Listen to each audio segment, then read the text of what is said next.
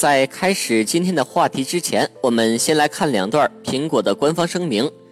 十二月一日，苹果公司公布有关 iPhone 意外关机的信息，称少数于二零一五年九月到十月期间生产的 iPhone 六 S 设备中，某项电池元件被装进电池包之前，在空气环境中暴露时间过长，使电池电量消耗速度快于正常水平，导致意外关机。这并不是安全问题。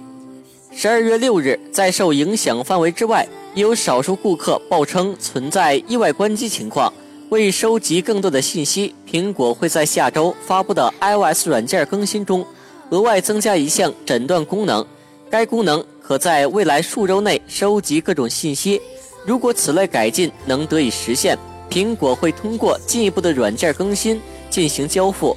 可见，苹果准备通过软件更新的方式修补这个问题。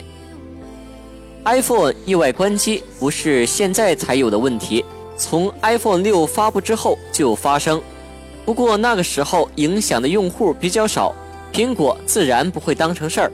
直到今年十一月份，大规模的 iPhone 意外关机事件爆发，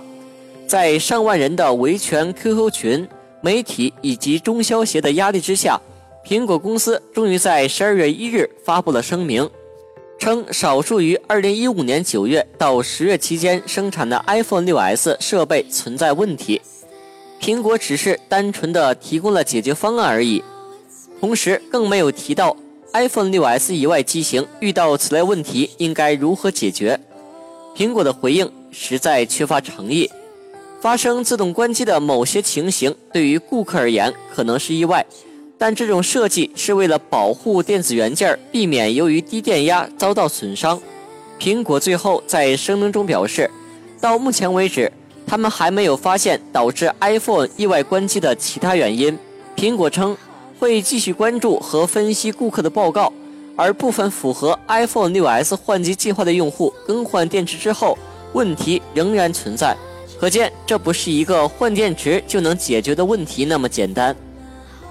从苹果最新的公告来看，这个问题已经引起了苹果的足够重视，在下周发布的 iOS 软件更新中额外增加一项诊断功能，进而通过系统更新来修复。苹果称这不是一个安全问题，无疑是眼前最好的一个回复，因为一旦承认了自动关机是 iPhone 手机的质量问题，势必会对苹果的品牌造成影响。尽管 iPhone 七目前还没有发现这个问题，但是直接影响 iPhone 6s 和 iPhone 七的销量是必然的。